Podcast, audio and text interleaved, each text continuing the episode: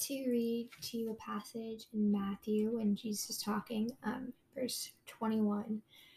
Um, and I want to highlight pay attention to what he's saying um, and what he's not saying. So it says, Not everyone who says to me, Lord, Lord, will enter the kingdom of heaven, but the one who does the will of my Father who is in heaven.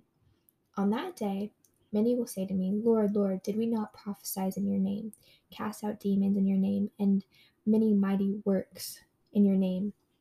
And then will I declare to them, I never knew you.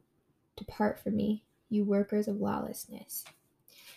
Notice how, when Jesus is speaking, he, the first line he gives, he, number one, he's, they're look, he's looking for someone who does the will of my Father.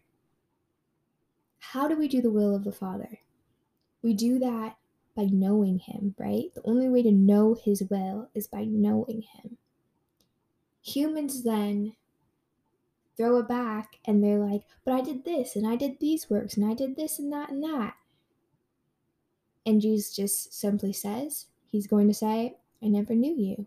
Depart from me, you workers of lawlessness. Us as humans, we try to categorize ourselves as being righteous or as being um, in good alignment with God by the works that we do.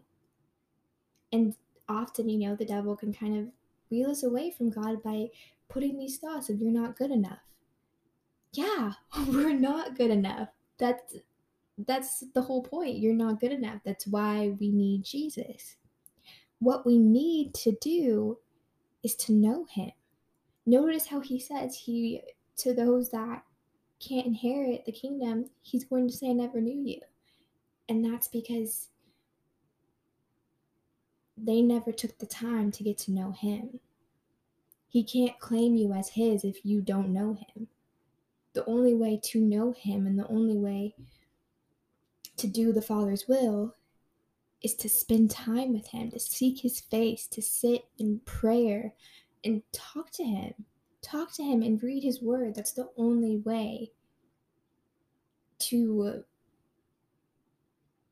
get to those next steps, you have to spend time with him. And so often we can put these labels on, I did this, I did that, or I did this work and that work, and that's not the point.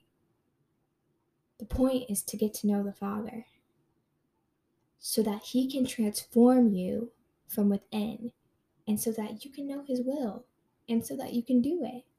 And the more you get to know Him, the more you we learn how much He loves us and the more we just want to do His will.